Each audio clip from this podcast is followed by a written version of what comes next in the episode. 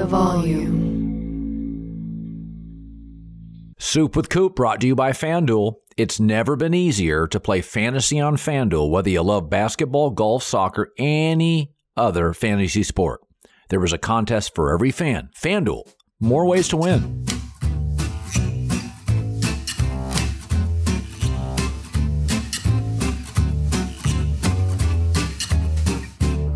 My next guest on Soup with Coop is someone who I have not seen in nearly 24 years. We were hanging out at the Downtown Athletic Club in New York at the Heisman Trophy presentation, and uh, neither one of us won that night, Ryan. But welcome to Soup with Coop, Ryan Leaf. How are you, my friend?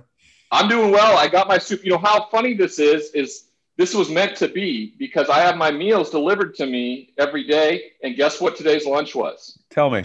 Creamy tomato and chicken soup. This was meant to be. I'm having a little tomato soup today. Taste it. Tell me how how they they deliver it hot for you. Or you have to heat it up. I have to heat it up, but it's very good. Very good. And I have someone help me with my soup. She always puts a little grilled cheese in there. I mean that Yeah, right here. there. Here's my little wedge of. Oh, hello. That's you know, it's no no better way to start. Are you a soup lover? I'm not a lover, but there are some moments where I'm at a restaurant or I'll just be craving a, and I'm a cream based soup. So I'm like a cream of mushroom, tomato. I like a, a, a lobster, uh, maybe a, a creamy lobster bisque, something like that. I'm more of a kind of a cream based soup uh, connoisseur. Well, you look like you're not eating a lot of cream. You look good. You look like you're lean and mean right now. What do, what are you weighing right now, Ron? I'm about 225, 230. Um, and that's a big difference for me. Uh, about a year ago, July 3rd, saw a picture of myself with my kiddo, and I, I felt I looked uh, bloated, angry. And you know this better than anybody having children. Um, once you do, you want to be around as long as you can for them. So I was stuck at home in the pandemic and I talked to a nutrition friend of mine who also ran like a meal delivery service. He said, "Let's try, let's try this." And it it turns out it was just it was it was all the food I was consuming. Um, dropped like 70 pounds in a matter of six months, and have maintained it since. Uh, much more energy. My mental acuity I feel like is is much better. I'm more articulate. Um, and I just I have more energy to run around with that three and a half year old, and it's it's made a huge difference. So and I and I do like the the physical benefits. I like that I have smaller fitting clothes. I like that my joints don't bother me anymore when I'm you know chasing him around and stuff like that. So this is this was you know a, a forward evolution for me and needed to be done. You mentioned having children and running around. When you were growing up in Montana, were you a into every sport? Were you an, an athlete at, at out of the gates and competitive and in playing everything? Yeah, um, my dad. My dad was a quarterback for his local high school team. Went off to play at college. Uh, didn't really didn't really work out. Came back home, got drafted, uh, served a couple tours in Vietnam, and then they raised three boys. And he just loved sports. He didn't force us into doing anything. Uh, he just had a basketball hoop out in the front yard. Uh, we had a little baseball diamond set up in in the front yard with uh, wiffle ball games, and then you know he just followed us around, played football, basketball tournaments, got me playing golf. I mean, it was baseball. It was just sport to sport. It wasn't that that focus like we see a lot of kids these days that are just focusing on focusing on one sport. And I thought I thought it helped me a ton in terms of my my athleticism. Were you a good player, Ryan? Were you always kind of the first pick in the in the when they're choosing sides, or were you a late bloomer? No, I was I was lanky and tall and athletic, good hand-eye coordination. Uh, I when I speak around the country, you'll like this, and I'm sure your family will like this. I, I start off my speeches about being from Montana and how small it is, and and everything like that. And I say, you know, I'm I'm the only first-round draft pick ever from the state of Montana, and then I punctuate it with there are more first round draft picks in the Manning family than the whole state of Montana ever. So that gets a good chuckle out of everybody. Kind of, you know, my, my speeches are a little uh, intense, but uh, it gets them to chuckle and understand that we're, we're there to enjoy our, our time with one another. And it's, it's amazing. It's, it's weird to be the only one ever from your state. Um, I didn't really have a trailblazer I was just incredibly competitive. Uh, had to try to win everything, and uh, had two younger brothers, uh, just like you, who who I could, you know, bounce around with and play with and compete with, and and it was it was a wonderful childhood uh, around sports.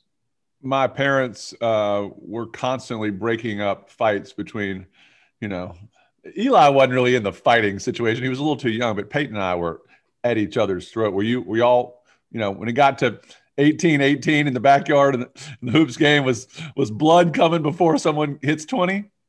Yeah, you know, I'm I'm three and a half years older than my my middle brother, but then I'm a full nine years older than than Brady. I don't know if you remember this picture from the Heisman Trophy ceremony of of I think you're you're over to the left a little bit further, and then there's my little brother either in the middle, right next to Eli, and our parents had dressed them right, and it was just like a plaid shirt with a striped tie and just nonsense. And I always bring it out to show my brother uh, Brady because you know my mom we had never done anything cool like went to New York and, and your son was up for a, a trophy like that, but she thought she was dressing them the best she could, and it's an always constant reminder and a, a, and a way to poke a little fun at the baby brother about his his uh, his wardrobe we, during the uh, Heisman Trophy. I must admit, we still talking about that outfit. I've been kind of waiting for that to come back in style. I thought Brady was just ahead of his time.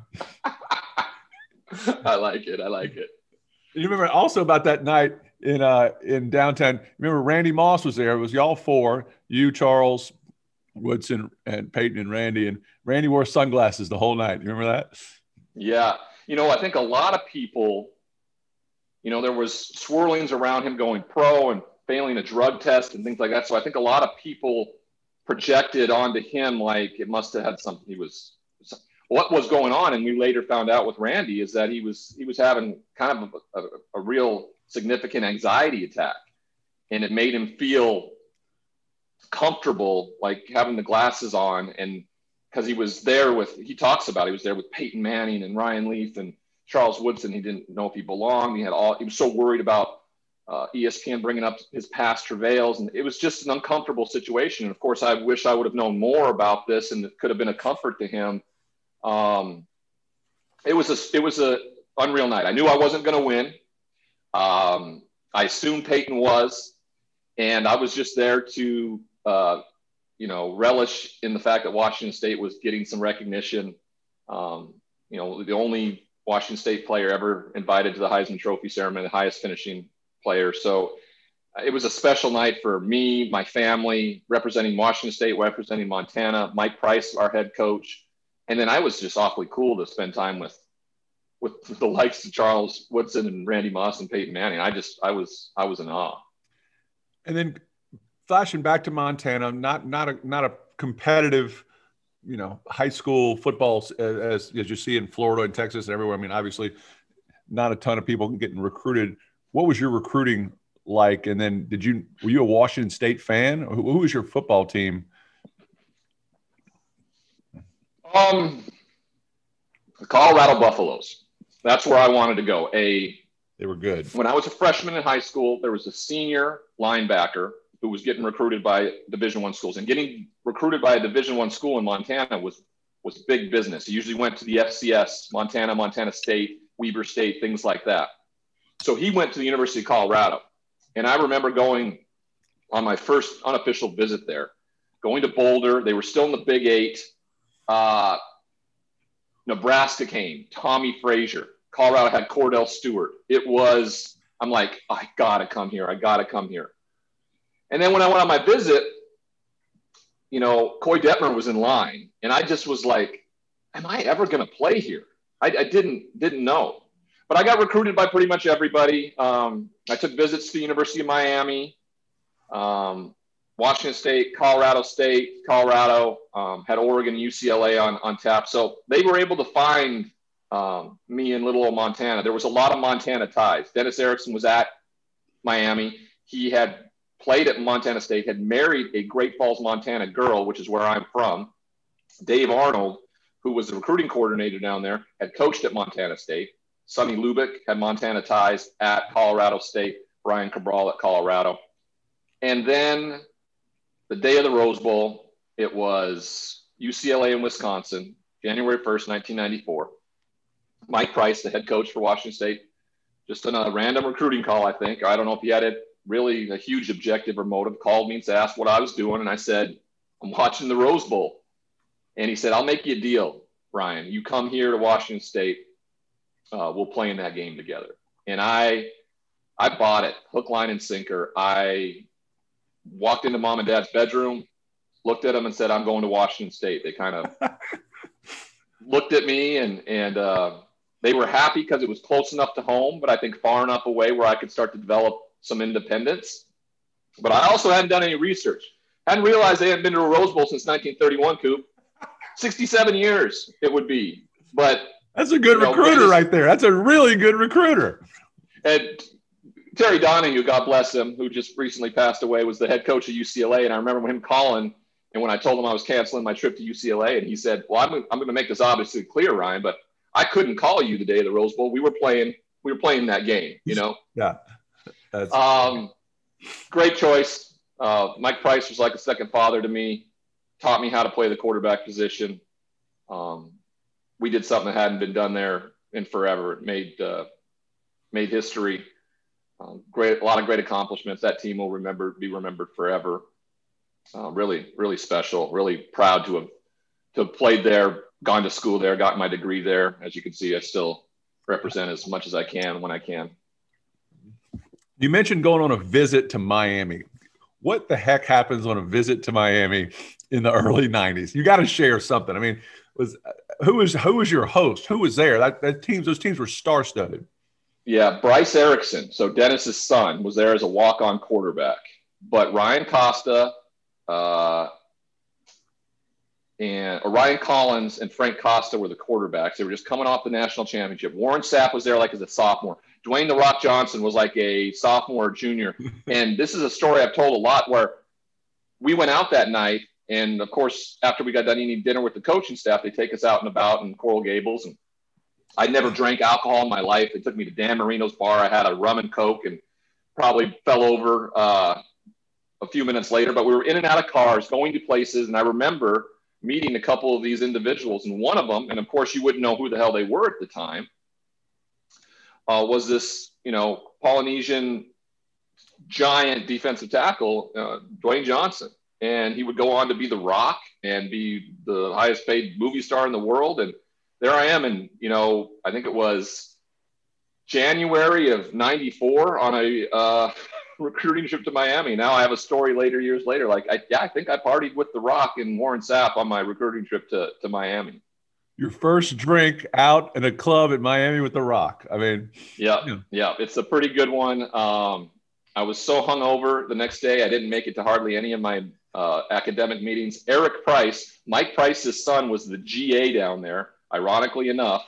And I, I apparently just kind of slept on his couch in his little office there at the University of Miami in their facility for most of the day. Uh, Dennis was very honest with me when we went through our exit interview. He said, you know, if there's a professional job that comes, I, I'm going to take a hard look at it. Sure enough, the Seattle Seahawks job came about, and he he jumped at that. And he also said that the recruiting coordinator saw me more as a tight end, maybe linebacker, and uh, that's pretty honest. And I just was I was such a fish out of water. I was like in cut up jeans and a flannel shirt on South Beach. It was it was not it was not a fit for me. I belonged in the uh, the wheat fields and the rolling hills of, of Pullman or Boulder, Colorado, or Fort Collins, you, I mean, Colorado. That's that's where I belong. I know it's uh, maybe it doesn't make sense as much when you're from you know the West, but you, were you just a country boy, a, a, just a small town country kid, and, and yep. the bright lights were were were too bright. Yeah, I just didn't know about it, and I didn't know what the bright lights were. It just I grew up uh, on the Missouri River, uh, hunting in the Rocky Mountains, fishing, playing outdoors. You know, wasn't a video game guy. You know, me and my two younger brothers and all our friends on the block, we just we had a football field in our backyard, a baseball diamond at the end of our block. I mean, it was just we were just outdoors kids in a state that had about oh, 750,000 people in a state that's huge. It's the fourth largest state in, in the country, but just no people. And uh, you know, it was, yeah, I'm just, I tell a lot of people all the time, especially when my career went so south and I and my behaviors became an issue, um, that I wish I could have just when the narrative started going the other way, like this guy wears the black hat. I always wish I would have been able to just say, hey, you know, I'm I'm not that guy. I'm I'm just this kind of you know redneck hick from Montana who just wants to play sports and be liked. And uh, you know, I wasn't ever able to do that. And that's that's exactly who I was. I was just this kid who wanted to play sports, compete, and, and wanted people to like me.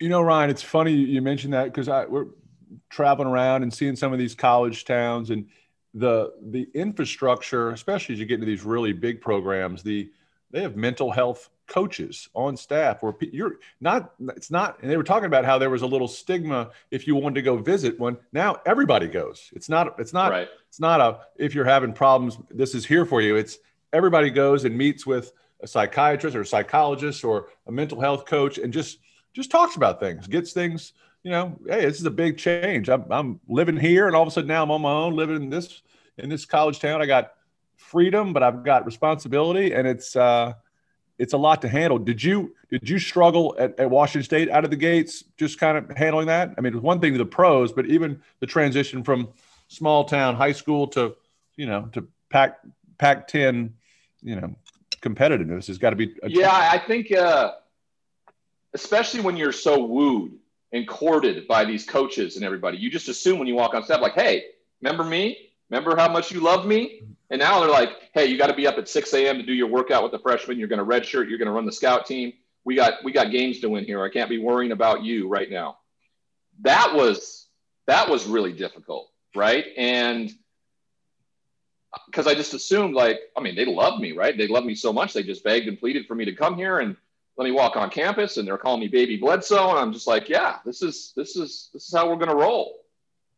No, and uh, you know, then I just kind of wanted to, I just wanted to compete. So I didn't go to school. Uh, I didn't take my classes seriously. My GPA, my first, my freshman first semester was really bad. I mean, yeah, it was, it was extremely difficult transition. There were no uh, alternatives of mental health or guidance or anything. It was just tough love and like, got to get through it. And, you know, I, I get it. I get uh, nowadays the transfer portal and, and things being that way, you, you impulsively act uh, and, and, do something like that, you know, you jump to a, where you think the grass is greener. I, I, think it made me a stronger individual having to deal with adversity, overcoming it, win the job, you know, become the leader of that team. That was, that was definitely, and I did start the final year there. I started seeing a, a kind of a sports psychologist that they had on staff there, but it really wasn't around.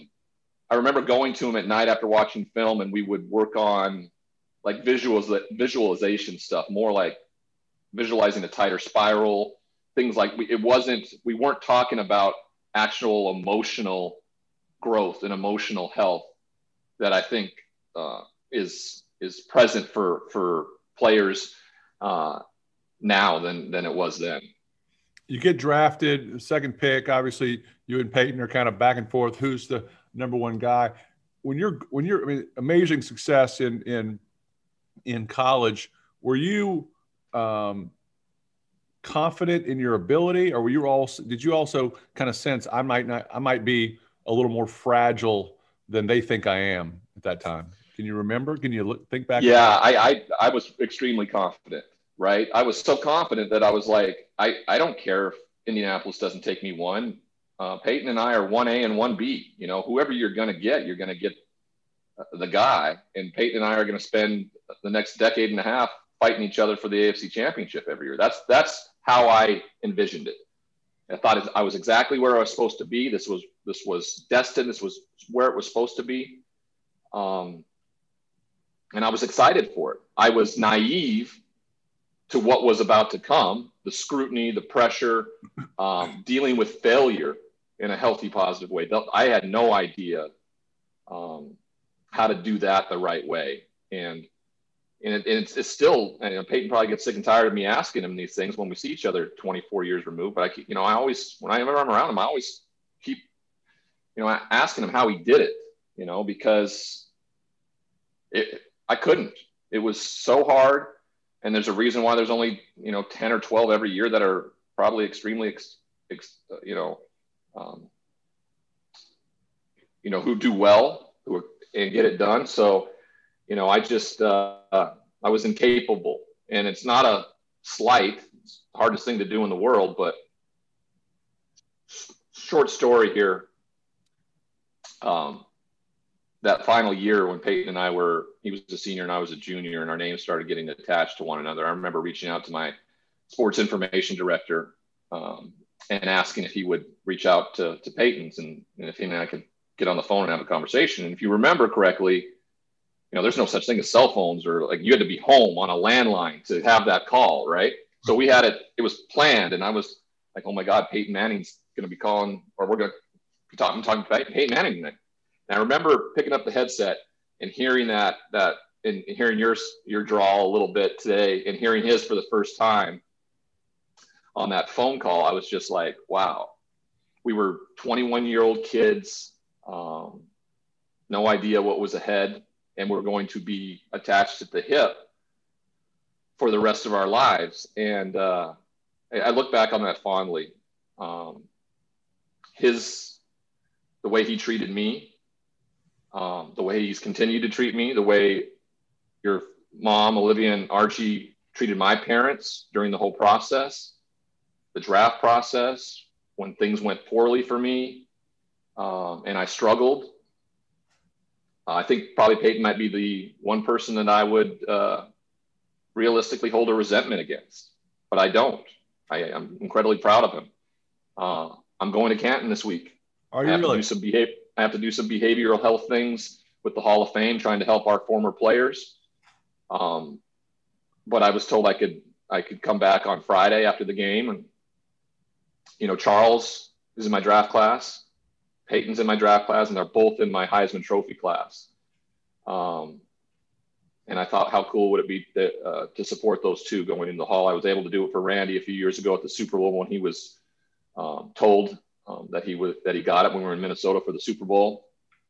And uh, yeah, I'm incredibly proud of both those guys. I know how hard it is. Um, I'd love to be there to support them. I've never been to the Hall of Fame, never been to an enshrinement.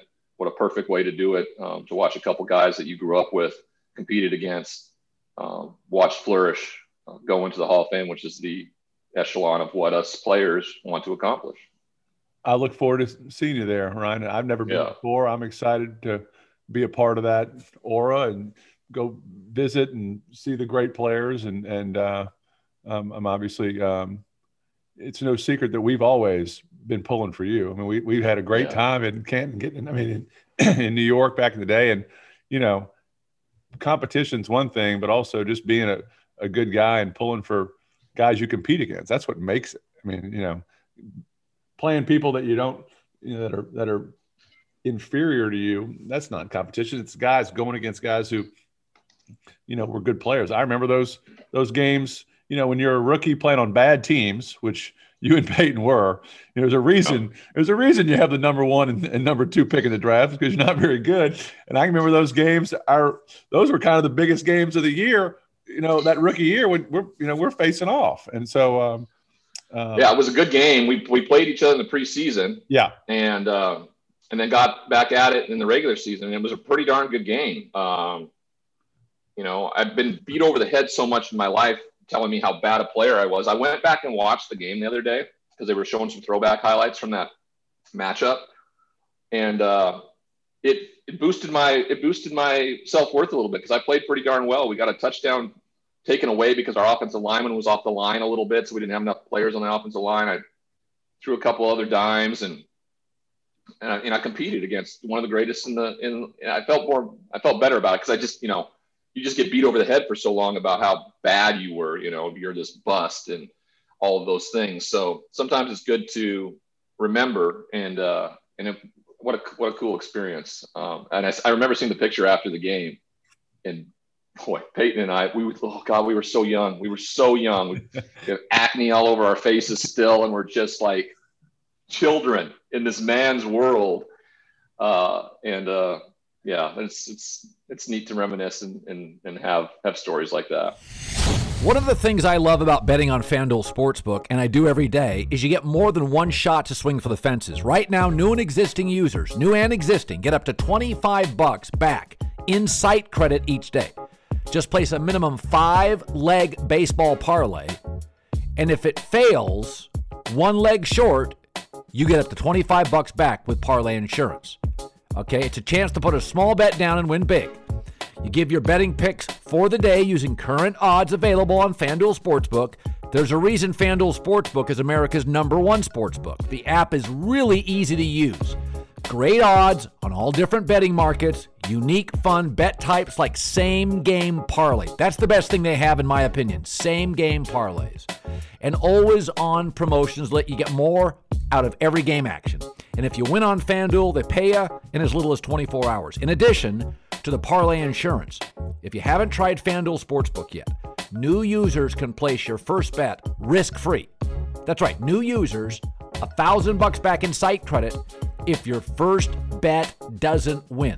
Just download the FanDuel Sportsbook app, sign up with promo code SOUP to get in on the action. That's FanDuel Sportsbook promo code SOUP. 21 plus and present in Colorado, Indiana, or New Jersey. Must wager in designated offer market. $10 first deposit required, 150 max bonus. See full terms at sportsbook.fanduel.com. Gaming problem? Call 1 800 522 4700 in Colorado, 1 800 9 with it in Indiana, and 1 800 Gambler in Jersey. Right. I want to ask you about that. You know, there's there's a feeling anytime you're I don't care whether you're in eighth grade and you're playing a quarterback or you're the point guard or hitting third and shortstop and you walk into a room, whether it's a classroom, a homeroom, a you know, an assembly or a cocktail party or wherever, you you have a little you got a little skip in your step. And you probably had that for the bulk of your life. And I was wondering, you know, when you walk into a room as a quarterback and all of a sudden things weren't going right, things there was wind in your face and you were getting um, probably more, you know, more more trouble than you deserve, more from the media. But was that was that a, an awkward when you went, went places? Were you fighting being the same person you were, just just holding your head high? Yeah, I, um, you know, I had some narcissistic personality where I felt like everything had to be about me, and sometimes, you know, as the elite athletes, that kind of it's a razor's edge. Um, so when I would go into rooms, especially after I had gone and you know played so poorly, um, where there were Hall of Famers or Super Bowl champs or successful players at the time, and I felt less than and judged. Um, I feared that. I feared all those things, and you know, it probably wasn't the case. People probably weren't looking at me, talking about me, or thinking about me. I just I made it about me. So you know, I, I, I was scared that please don't recognize me, please don't recognize me, please don't recognize me. And then like 15 minutes later, I'm thinking, why the hell isn't anybody recognize me? It's like that, uh, it's that narcissistic personality that, that reared its ugly head a ton for me. And yeah, it was a struggle. Um, I still liked, there were three things, like the ideals of success for me, where I thought were money, power, and prestige. And I had succeeded, I had gotten there. So I just thought I was more important than a lot of people simply because I could play this game and I was rich and famous and everything. I had the wrong priorities. Um, and you know, when you have all that money, when you have a ton of money, what that does is it it just exposes your character defects. That's what it does. And I didn't realize the the magnitude and magnifying glass and the scrutiny that was going to come with it and how those behaviors would project onto everybody else. And that's what made it such a struggle. And most people can figure that stuff out through time. It, it took a, a, an incredible humbling on my part to get to that place where I was okay with who I was. Um, what other people thought of me was none of my business. It just it was growing pains that took a lot longer than uh, the average the average guy, I think, and I'm grateful for it. It was hard as hell. I'm, I'm grateful for it now at 45, and a father, all those things. I'm grateful for it was there anyone along the way who tried to let you know you, were acting, you know, like an ass? Yeah, there were plenty. yeah, there were plenty. There were plenty, right? Um, I, I, I, travel around. I'll be at your alma mater uh, here uh, on the 11th, speaking to the team. Terrific. And uh, you know, when I walk into the room with those football players and I tell my story, you know, it's I was exactly where you guys were 24 years ago. And I had guys come in and talk to me too. And I would always kind of think, wow, that's an amazing story, but that's not going to be me. I mean, no way that's going to be me. And I think that's the response a lot uh, I get, but I try to stay out of that result. I just try to be part of the solution and go in and talk about it, talk about what solution based things you can do and what things you can control. So when something like this similarly happens, maybe, or comes along, you actually have the tools.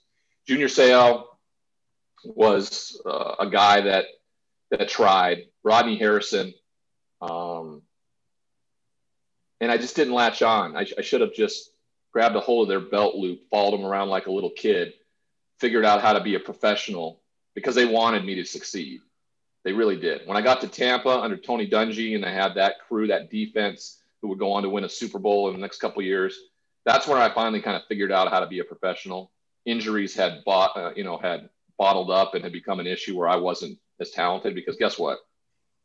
Doesn't matter how well your mind works. Eventually, if you're the talent doesn't doesn't uh, uh, equal what you're doing on the football field, you're going to be found out quick. You're not going to be able to get it done. So um, there were many. John Elway reached out. Um, there were there were there were plenty of people that offered the the hand, and I, I pretty much just slapped it away.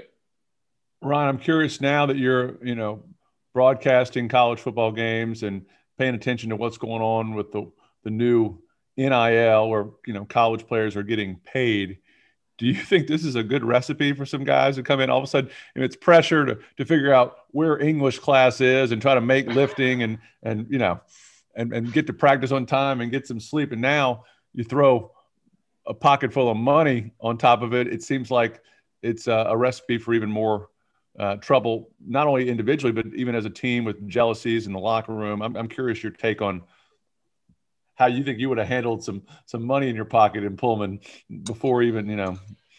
Well, it may I may have gotten found out a little earlier and got got to get put on the right track.